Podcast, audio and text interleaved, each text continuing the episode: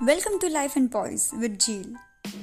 Each episode of this podcast will take you through amazing insights that I have to offer you via several personal growth books that I have been reading lately. Yes, I am an ardent reader, but in this fast paced world, not everybody has a time to sit with a book and read for hours, right? Nor is everybody an ardent reader, right? So here I come, offering my wonderful insights, wisdoms, teachings, learnings, and experiences from several books that I am reading. Topics like spirituality, mindfulness, self development, productivity, health, and fitness will be talked about here. Hope you all enjoy it. Thank you.